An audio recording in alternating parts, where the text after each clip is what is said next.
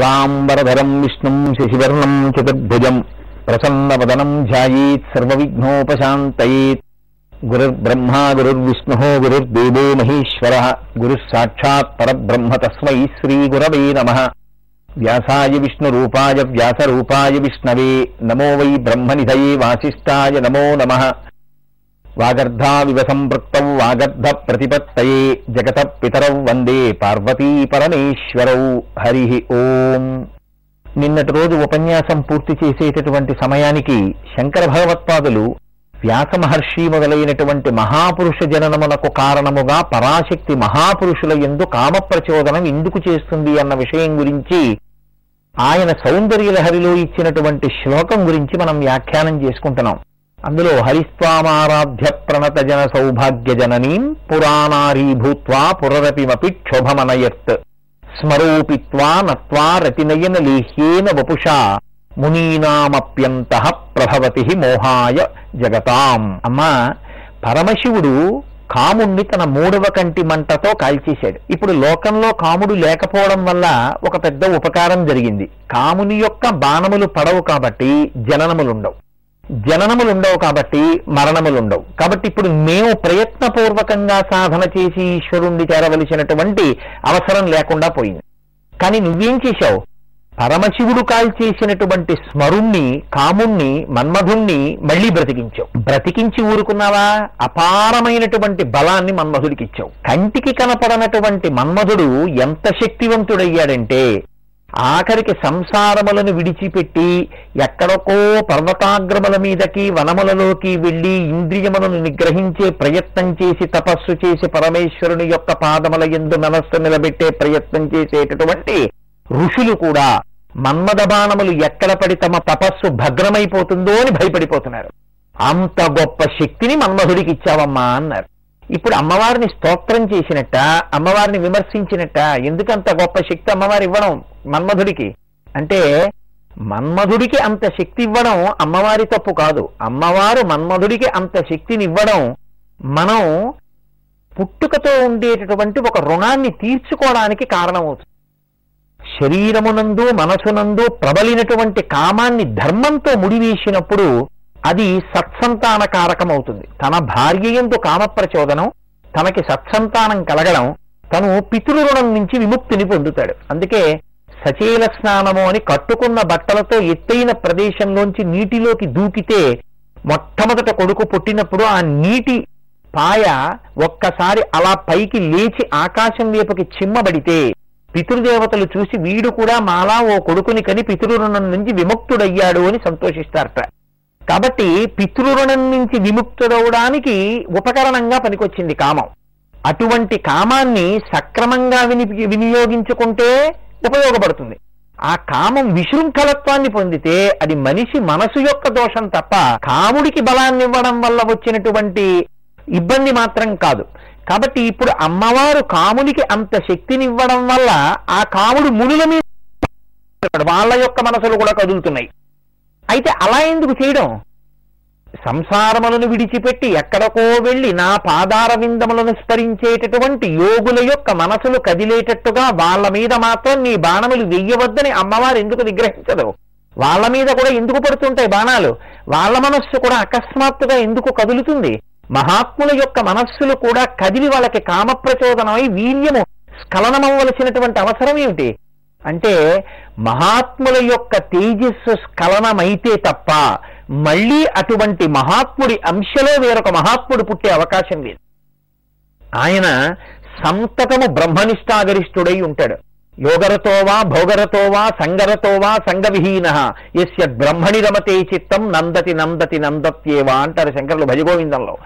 ఎప్పుడూ యోగమునందు, ఎప్పుడూ ఆనందంతో, ఎప్పుడూ బ్రహ్మనిష్టలో ఉండేటటువంటి ఋషుల యొక్క మనస్సులు కామ ప్రచోదనాన్ని పొందవు. కానీ అమ్మవారు కాముణ్ణి బాగా ప్రచోదనం చేసి ఆ కామబాణములు వారి మనస్సు మీద పడేటట్టు చేసి, వాళ్ళ మనస్సు కదిలేటట్టు చేసి, వాళ్ళ తేజస్సు స్ఖలనమయ్యేటట్టు చేయడం దేని కొరకు అంటే, వారి తేజస్సు స్ఖలనమైతే తప్ప వారి వలన ఒక మహాత్ముడు ఈ లోకంలో ఉద్భవించడు. అటువంటి మహాత్ముడు ఉద్భవిస్తే తప్ప వేద విభాగము జరగదు, అష్టాదశ మహాపురాణములు రావు. అవి రాకపోతే మనం కర్మాచరణము ఎలా చెయ్యాలో తెలుసుకోలేము, భక్తితో ఎలా బ్రతకాలో తెలుసుకోలేము, జీవితాన్ని ఎలా పండించుకోవాలో తెలుసుకోలేము. ఒక యుగంలో పుట్టేటటువంటి మనుష్య జాతినంతటినీ ఉద్ధరించగలిగినటువంటి ఒక మహాపురుషుడు జన్మించాలంటే అంతటి సమర్థుడైనటువంటి మహాపురుషుడు యొక్క మనస్సు కదలాలి, ఆయన తేజస్సు స్ఖలనం అవ్వాలి. స్ఖలనం అయితే సరిపోతుందా? ఊసర క్షేత్రమునందు విత్తనాన్ని వేస్తే మాత్రం మొక్క మొలుస్తుందా? ఒక రాతి మీదకి పట్టుకెళ్ళి నేను విత్తనాన్ని వేసి నీళ్లు పోస్తే మొక్కలు వేస్తుందా? అది సుక్షేత్రమునందు విత్తనం పడాలి, అప్పుడు దాని మీద నీళ్లు పొయ్యాలి, అప్పుడు మొక్క మొలవాలి. ఇప్పుడు ఒక మహాత్ముడి యొక్క మనసు కదిలినంత మాత్రాన సరిపోదు, ఆ మహాత్ముని యొక్క తేజస్సుని పట్టగలిగినటువంటి సుక్షేత్రము కూడా ఉద్భవించాలి. అందుకే ఆనాడు ఉపరిచరుడనబడేటటువంటి ధర్మాత్ముడైన రాజు యొక్క తేజస్సు కదలడం, బ్రాహ్మణుని వాక్కు సత్యం అవడం కోసం అద్రిక అనబడేటటువంటి ఒక అప్సరస చాపగా మారడం, ఆమె ఈ వీర్యాన్ని స్వీకరించి ఇద్దరు పిల్లల్ని కనడం, అందులో మళ్ళీ కారణజన్మురాలైనటువంటి సత్యవతి దాశరాధనబడేటటువంటి ఒక చేపలవాడి దగ్గర పెరుగుతుండడం సంభవించింది. ఇప్పుడు అమ్మవారు క్షేత్రాన్ని సిద్ధం చేసింది. ఇప్పుడు ఇంకొక మహాపురుషుడు యొక్క తేజస్సు ఈ సత్యవతి యందు ప్రవేశిస్తే వేరొక మహాపురుషుడు జన్మించడం అనేది సంభవం అవుతుంది. ఇప్పుడు ఏ మహాపురుషుడి తేజస్సు కదిలితే తప్ప వ్యాసుడు ఉద్భవించడో, ఏ మహానుభావుడు పుడితే తప్ప లోకమునకు వేద విభాగము జరగదో, ఏ మహానుభావుడు పుడితే తప్ప అష్టాదశ మహాపురాణములు రావు, ఏ మహానుభావుడు పుడితే తప్ప 4 పురుషార్థముల యొక్క సమన్వయమైన మహాభారత రచన కొనసాగదో, ఏ మహాపురుషుడు ప్రభవిస్తే తప్ప దేవీ భాగవతము లోకమునకు అందదో, అటువంటి మహాపురుషుడు జన్మించాలంటే అంత గొప్ప వ్యక్తిని సృజించగలిగినటువంటి తేజోమూర్తి అయినటువంటి వేరొక ఋషి యొక్క మనసు కదలాలి. అంత గొప్ప ఋషి ఎవరు? ఆయన మనసు ఎందుకు కదులుతుంది? ఎందుకు కదిలితే వ్యాసుడు పుడతాడు? ఇది చెప్పడం బాహ్యంలో కథ. ఇది బాహ్యంలో కథ వింటున్నప్పుడు ఏమిటంటే ఋషులకి ఏమిటి, కామప్రచోదనం ఏమిటి, వావివరసలు లేకుండా పట్టుకోవడం ఏమిటి, వాళ్ళ వల్ల వీళ్ళకి పిల్లలు పుట్టడం ఏమిటి అని మనకి పై కనిపిస్తుంది. కానీ ఇంతటి మహాపురుష జననం జరగడానికి అమ్మవారు ఎంత కథ నడిపించి భూమిలో కనపడనటువంటి గట్టి పునాదిని ముందు నిర్మాణం చేసి దాని మీద సౌధాన్ని కట్టినట్టు ఒక మహాపురుష జననము కొరకు తల్లి ఎంత కథని నడిపిస్తుందో మనకి దేవీ భాగవతంలో తదంతర్గతంగా వ్యాస మహర్షి చూపిస్తారు. పరాశర మహర్షి అనబడేటటువంటి చాలా గొప్ప తేజోవంతుడైనటువంటి ఋషి భారతదేశం అంతటా తీర్థయాత్ర కావిస్తూ ఆ యమునా నదిని దాటడం కోసమని యమునా నది ఒడ్డుకి వచ్చారు. వస్తే అదే సమయంలో దాశరాజు అక్కడ ఉన్నటువంటి పడవల మీద అక్కడికి వచ్చిన వారినందరినీ యమునా నదిని దాటించి ఆవలి ఒడ్డుకు తీసుకెడుతూ ఉంటాడు. ఆ దాశరాజు ఆ సమయంలో భోజనం చేస్తున్నాడు. మహర్షి వచ్చారు.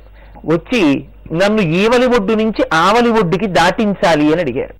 ఆయన అన్నాడు, నేను భోజనం చేసిన తర్వాత దాటిస్తాను అనొచ్చు, కానీ అమ్మవారి యొక్క అనుగ్రహం వేరుగా ఉంది. ఇప్పుడు సత్యవతి పడవని నడిపితే తప్ప వ్యాసజననం జరగదు.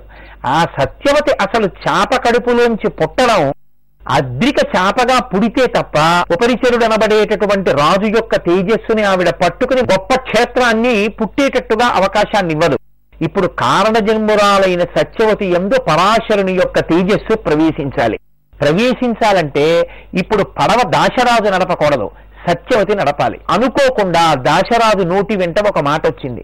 ఆయన అన్నాడు తన కుమార్తె వంక చూసి, ఏకదా తీర్థయాత్రాయాం వ్రజన్ పారాశరో ముని ఆజగామ మహాతేజా కాళింగ్యాస్తటముత్తమం నిషాదమాహ ధర్మాత్మ కుర్వంతం భోజనం తదా ప్రాపయస్వ పరం పారం కాళింగ్యా ఉరిపే నమాం.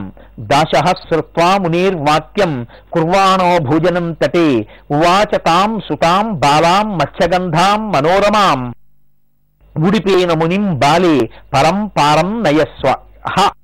ఆయన అన్నాడు, గంతు కామోస్తి ధర్మాత్మ తాపసోయం శుచిస్మితే.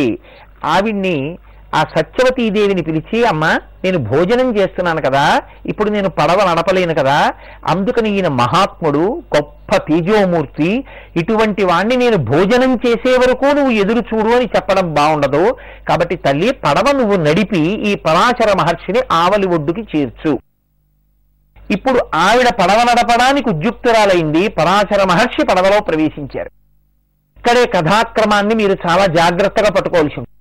ఇప్పటి వరకు పరాశర మహర్షి యొక్క మనసులో ఏ విధమైన కదలికలు లేవు. ఆయన బ్రహ్మనిష్టాగరిష్ఠుడై ఉన్నాడు. ఇప్పుడు ఆయన మనసు కదిలితే తప్ప, సత్యవతీదేవి యందు ఆయన యొక్క తేజస్సు ప్రవేశిస్తే తప్ప వ్యాస మహర్షి యొక్క జననమునకు అంకురారోపణం జరగదు. కాబట్టి ఇప్పుడు ఆవిడ పడవ నడుపుతోంది. అకస్మాత్తుగా ఆయన మనసులో వికారం కలిగింది. ఆయన మనస్సు ఎందు వికారం కలిగింది అంటే ఆయన మనసు బలహీనమై కాదు, అంతటి మహాపురుషుని యొక్క మనసు కదిలి ఆయన తేజస్సు స్ఖలనమైతే తప్ప వ్యాసుడు పుట్టడు. ఇంతటి మహాత్ముడికే కొడుకుగా పుట్టాలి, అందుకని ఆయన మనసు కదపాలి. కదపాలంటే ఇప్పుడు అలా కదపగలిగినటువంటి మనోవికారమును కల్పించగలిగినటువంటి శక్తి స్వరూపిణి పరాశక్తియే. ఆవిడే మన్మధుని చేత బాణం వేయించింది. కాబట్టి ఆయన అకస్మాత్తుగా పడవలోంచి లేచి సత్యవతి యొక్క చెయ్యి పట్టుకున్నాడు. ఆవిడంది, గంతు కామోస్తి ధర్మాత్మ తపసోయం శుచిస్మితే కులేన చీలేన తథా శ్రుతేన ద్విజోత్తమస్వం కిల ధర్మవిచ్చ అనార్యభావం కదమాగతోసి విప్రేంద్రమాం వీక్షచ మీనగంధాం మదీయే శరీరే ద్విజామోఘ బుద్ధే శుభం కిం సమాలోక్య పాణిం గ్రహీతుం. ఎంత ఆశ్చర్యకరమైన విషయం! లోకములన్నింటికీ బోధించగలిగినటువంటి పరాశర మహర్షికి ఒక చాపలవాణి యొక్క కూతురు బోధ చేస్తోంది. ఆవిడంది, ఏమయ్యా నువ్వు మహర్షివి, ఇంతటి తేజోమూర్తివి, నిరంతరము బ్రహ్మమునందు మనస్సు నిలబెట్టేటటువంటి వాడివి, ఎప్పుడూ ఈశ్వరుడి యందు మనస్సు మగ్నమై ఉన్న కారణం చేత మూడు అవస్థలను అధిగమించి నియమనందు నిలబడగలిగినటువంటి మహాపురుషుడివి.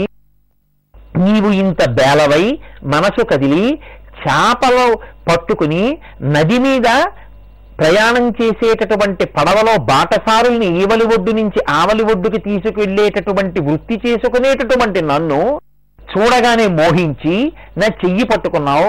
ఎంత ఆశ్చర్యకరమైన విషయం! పైగా నాకు మత్స్యగంధ అని పేరు. నేను ఎక్కడ నిలబడతానో అక్కడి నుంచి యోజనం దూరం చేపల కంపు వస్తూ ఉంటుంది. ఇంత కంపుతో ఉండి మలమూత్ర వికారమైనటువంటి ఈ శరీరము మీద నీకింత వ్యామోహం కలిగి నా చెయ్యి నువ్వు పట్టుకోవడం, నీ ఎందు కామవికారం కలగడం నాకు చాలా ఆశ్చర్యకరంగా ఉందయా అంది. అంటే ఆయన అన్నాడు, ఇప్పుడు ఈ మాటలన్నీ ఎందుకు బేలా, నాకు నీ ఎందు కామప్రచోదనమైంది అన్నాడు. ఆవిడంది, సత్యవతీదేవి, కృత యోజనగంధాతు సురూపాచవరానన మృగనాభి సుగంధాం తాం కాంతాం జన మనోహరాం జగ్రాహ దక్షిణే పాణే మునిర్మన్మథ పీడిత పశుధర్మోనమే ప్రీతిం జనయత్యతి దారుణ ప్రతీక్షస్వ మునిశ్రేష్ఠ యావద్భవతి యామిని రాత్రం వివాయ ఉద్దిష్టో దివా న మనుజస్య హి దివాసంగే మహాన్ దోష పశ్యంతి కిల మానవాహ. ఆయన అన్నాడు, నీ శరీరములోంచి చేపల కంపు వస్తుందని కదా నువ్వు భయపడుతున్నావు, అటువంటి శరీరాన్ని నేను ఎలా ముట్టుకుంటానని కదా అంటున్నావు.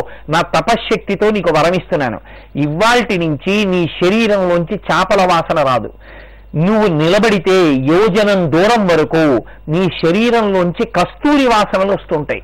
కాబట్టి ఇప్పటి వరకు నువ్వు మత్స్యగంధ, ఇప్పటి నుంచి నువ్వు యోజన గంధ.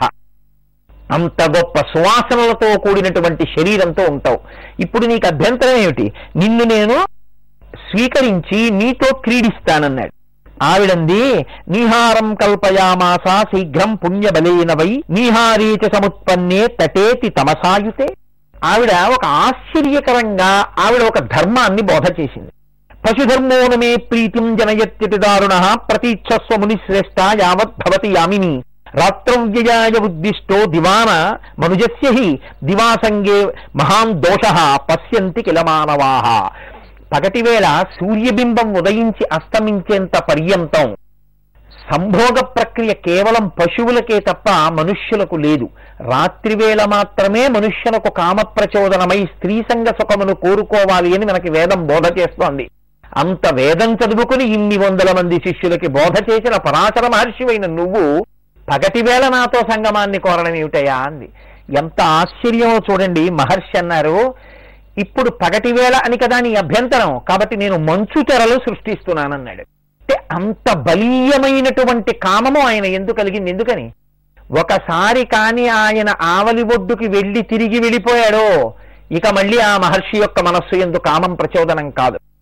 ఆ సమయంలో ఆయనకి కామము అంత ప్రచోదనమైతే తప్ప ఆయన తేజస్సు స్ఖలనము కాదు. అలా స్ఖలనమైతే తప్ప కారణజన్మురాలైన సత్యవతి యందు ఆయన తేజస్సు ప్రవేశించదు. ప్రవేశిస్తే తప్ప వ్యాస మహర్షి యొక్క జననము జరగదు. అందుకని ఆయన మంచు తెరలు కల్పించి కృతకమైనటువంటి చీకటిని సృష్టించాడు. ఆ సత్యవతండి కన్యావ్రతం నమే హన్యా తధాకురు ద్విజోత్తమ పుత్రశ్చత్వత్సమ కామం భవేదద్భుత వీర్యవాన్ గంధోయం సర్వదా మే స్యాద్యౌ వనంచ వనం వవం. నాకు 3 కోరికలున్నాయి, ఆ 3 కోరికలు తీరాలి. నీతో సంగమించడం వల్ల నా కన్యాత్వమునకు దోషం రాకూడదు. 2, నీతో సంగమించిన ఫలితంగా నువ్వు ఎంతటి తేజోమూర్తివో అంతటి తేజోమూర్తి అయిన కుమారుడు నాకు కలగాలి. 3, ఇప్పుడు నువ్వు నీ సమాగమ సుఖం కోసం నా శరీరమునకు యోజన గంధ అన్న పేరుతో నేను నిలబడిన దగ్గర నుంచి ఒక యోజనం దూరం కస్తూరి పరిమళములు వెరజల్లేటట్టుగా ఇచ్చినటువంటి వరం శాశ్వతమై ఎప్పటికీ నేను యవ్వనంలో ఇటువంటి పరిమళములు విరజిమ్మేటటువంటి శరీర సౌందర్యంతో ఉండగలగాలి. కామమోహితుడైనటువంటి మహర్షి 3 వరములను సత్యవతీదేవికి ఇచ్చి ఆమెతో సమాగమాన్ని నిలిపాడు. తత్ఫలితంగా ఆయనకి వ్యాస భగవానుడు ఉదయించాడు.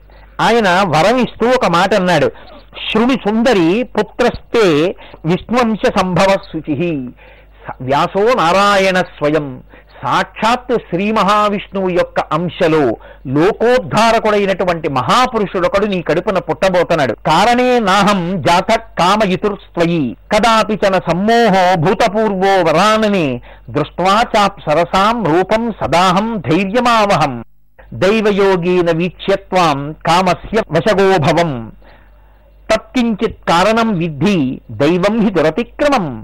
ఆయన ఒక ఆశ్చర్యకరమైన రహస్యమైన విషయాన్ని ఇప్పుడు ప్రకటనం చేస్తున్నాడు. ఓ సత్యవతి, ఇంతకుముందు నేను ఎందరో అప్సరసల్ని చూశాను, ఎందరో దేవకాంతల్ని చూశాను, ఎందరో సౌందర్యరాసుల్ని చూశాను. ఎంతమందిని చూసినా అందరిలో నామరూపాతీతమైన బ్రహ్మను చూశాను తప్ప నా మనసు కదలడం అన్నది, స్త్రీ పురుష విచక్షణ అన్నది అసలు నా మనసులోనే లేదు. అటువంటిది ఇవ్వాల నా మనసు ఇంత కదిలి నీకు ఇన్ని వరాలిచ్చి నా తేజస్సు నీలో ప్రవేశపెట్టబడుతోంది అంటే ఇది కేవలముగా దైవము యొక్క శాసనం. ఒక మహాత్ముడు నీ కడుపున పుట్టాలి అని భగవంతుని యొక్క సంకల్పం జరిగింది. ఇది పరాశక్తి ఆయన యందు కదలిక తీసుకురావడం. నేను మీతో మనవి చేశాను, శివశక్త్యాయుక్తో యది భవతి శక్త ప్రభవితం నచే దేవం దేవో నకలు కుశల స్పందితుమపి. స్పందన అన్నది మనోధర్మం.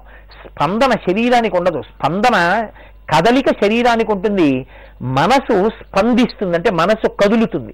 మనసు కదలడం ఎలా ఉంటుందంటే కెరటములు లేనటువంటి నీటి యందు మీరు ఒక చిన్న రాయి విసిరినంత మాత్రం చేత తరంగములు మెల్లమెల్లగా కదిలి ఒడ్డు వరకు ఎలా వస్తాయో అలా ఏ భావములు లేకుండా బ్రహ్మమునందు స్థిరీకరింపబడినటువంటి బ్రహ్మమైన మనస్సు యందు బహిర్ముఖమై కదలికలు కలగడాన్ని స్పందనలు అంటారు. ఇటువంటి స్పందన కలిగించగలిగినటువంటి శక్తి ఒక్క పరాశక్తికి మాత్రమే ఉంది. ఇప్పుడు పరాశర మహర్షి యొక్క మనోస్పందనలకు కారణము ఆవిడే అయి ఉంది. ఎందుకు ఆవిడటువంటి స్పందన కల్పించాలి? ఎందుకు మన్మధుడు మహర్షుల మీద బాణం వేసి ఆ వాళ్ళ యొక్క తేజస్సు స్ఖలనమయ్యేట్టు చెయ్యాలి? వేరొక మహాపురుషుడు సంభవించాలి కనుక. ఇది పరాశర మహర్షి చెప్తున్నారు. తత్కించిత్ కారణం విద్ధి దైవం హి దురతిక్రమం. ఈశ్వరుని యొక్క ఆజ్ఞ అనుల్లంఘనీయము. అందుకే ఇన్ని వరములు ఇచ్చి నీతో సంగమ సుఖాన్ని అపేక్షించాను అంటే కేవలంగా ఇది భగవంతుని యొక్క శాసనం. దాని కారణంగా నా మనసు నీ యందు నిలబడింది. నీ కడుపున పుట్టేటటువంటి వాడు పురాణకర్తా పుత్రస్తే భవిష్యతి వరాననే 18 పురాణములు రచించి లోకములకు అందించగలిగినటువంటి ఒక మహాపురుషుణ్ణి కడుపున పుడతాడు. ఆయన వేదవిద్భాగకర్తాచ ఖ్యాతశ్చ భువనత్రయీ. ఈ 3 భువనములలో కూడా 4 వేదముల యొక్క రాశిని కలియుగంలో ఉండేటటువంటి మనుష్యులు కేవలము 100 సంవత్సరముల ఆయుర్దాయమే పూర్ణాయుర్దాయంగా బతికితే కలిగి ఉంటారు అని వేదవాక్యం. అందుకే మనం 90 ఏళ్ల వాళ్ళు వచ్చినా 96 ఏళ్ల వాళ్ళు వచ్చినా 100 ఏళ్ల వాళ్ళు వచ్చినా చేసే ఆశీర్వచనం ఒక్కటే, శతమానం భవతి శతాయు పురుష శతేంద్రియ ఆయుష్ దేవేంద్రియే ప్రతిష్టతి. కలియుగంలో పూర్ణాయుర్దాయం 100 సంవత్సరములే. కాబట్టి 100 సంవత్సరముల ఆయుర్దాయంలో కొంత బాల్యంలో పోతుంది, కొంత యవ్వనంలో పోతుంది, వృద్ధాప్యం చింతతో పోతుంది. శంకర భగవత్పాదులు ఇదే అంటారు, బాలస్థావత్ క్రీడాసక్త తరుణస్థావత్ తరుణీసక్త వృద్ధస్థావత్ చింతాసక్త పరసే బ్రహ్మణి కోపినసక్త. బాల్యమంతా ఆటలలో పోయింది, యవ్వనమంతా మదవికారంతో పోయింది, వృద్ధాప్యమంతా చింతతో పోయింది. ఇంకా పరబ్రహ్మం గురించి ఆలోచించగలిగినటువంటి లక్షణం మనకెప్పుడు ఉంటుంది? పరసే బ్రహ్మణి కోపినసక్త. కానీ మహాత్ములైనటువంటి వారి జీవితంలో ఇటువంటి విషయాలు అన్ని వేళలా అన్వయం అవుతాయని మాత్రం మనం సూత్రీకరించడం కుదరదు. ఎక్కడైనా కారణజన్ములైన వారు ఉంటారు, చంద్రశేఖరేంద్ర సరస్వతి స్వామి వంటి మహాపురుషులు, అటువంటి వారు మినహాయింపు. కానీ సాధారణంగా లోకంలో ఉండేటటువంటి వాళ్ళు భగవంతుడు 100 సంవత్సరముల ఆయుర్దాయం ఇస్తే 100 సంవత్సరములంతా కూడా లౌకికమైన వ్యాసాంగములకే పోతే ఇంకసలు ఇంత అనంతమైన వేదరాశిని చదవగలిగిన వాడెవరు? కాబట్టి 100 సంవత్సరముల ఆయుర్దాయంలో తాను చదవడానికి వీలైన రీతిలో వేదాన్ని విభాగం చేసి కొంతమందికి కొన్ని రీతులలో ఆ వేదాన్ని అందించగలిగినటువంటి సమర్థుడైన వ్యక్తి పుట్టుక చేత పుడుతూనే పరమ వైరాగ్యంతో తపస్సు వైపుకు వెళ్ళిపోగలిగినటువంటి వాడు, వేదములు స్వయంగా భాషించిన వాడు, వేద విభాగము చెయ్యగలిగిన వాడు, అష్టాదశ పురాణ కర్త పుట్టాలంటే ఒక్క పరాశర మహర్షి వంటి మహాపురుషుని యొక్క తేజస్సు వలన మాత్రమే అది సంభవం అవుతుంది. కాబట్టి పురాణకర్త అయినటువంటి వ్యాసుడు పుడతాడు, వేదములను విభాగం చేస్తాడు, 3 లోకములలో ఖ్యాతి పొందుతాడు.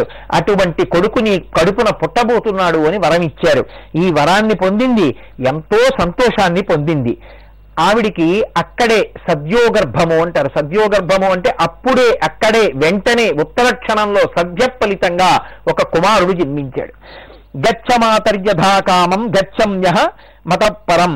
ఆయన అన్నాడు, అమ్మా, తపకర్తుం మహాభాగే దర్శయిష్యామి వైస్మృతః మాతర్యదా భవేత్ కార్యం తవ కించిదనుత్తమం.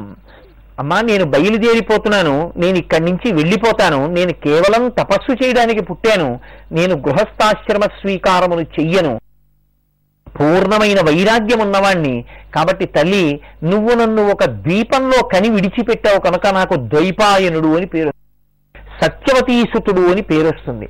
అమ్మా, నేను పుట్టినటువంటి ప్రయోజనం వేరు, అందుకొరకు పుట్టినవాణ్ణి. కాబట్టి పుడుతూనే ఆయన ఏడ్చినవాడు కాదు, పుడుతూనే అమ్మ కావాలని కోరుకున్నవాడు కాదు, అమ్మ పక్కన కనపడకపోతే అందరూ ఏడిస్తే అయ్యయ్యో అమ్మ నేను నీతో ఉండేవాణ్ణి కానమ్మా, నేను తపస్సు కోసం పుట్టాను, వైరాగ్యం కోసం పుట్టాను, కాబట్టి అమ్మ నేను దూరంగా వెళ్ళిపోతున్నాను, తపస్సుకి వెళ్ళిపోతున్నాను అని తల్లితో చెప్పి కారణజన్ముడైనటువంటి వ్యాసుడు ద్వైపాయనుడై ఆయన తపస్సు చేయడానికి బయలుదేరాడు.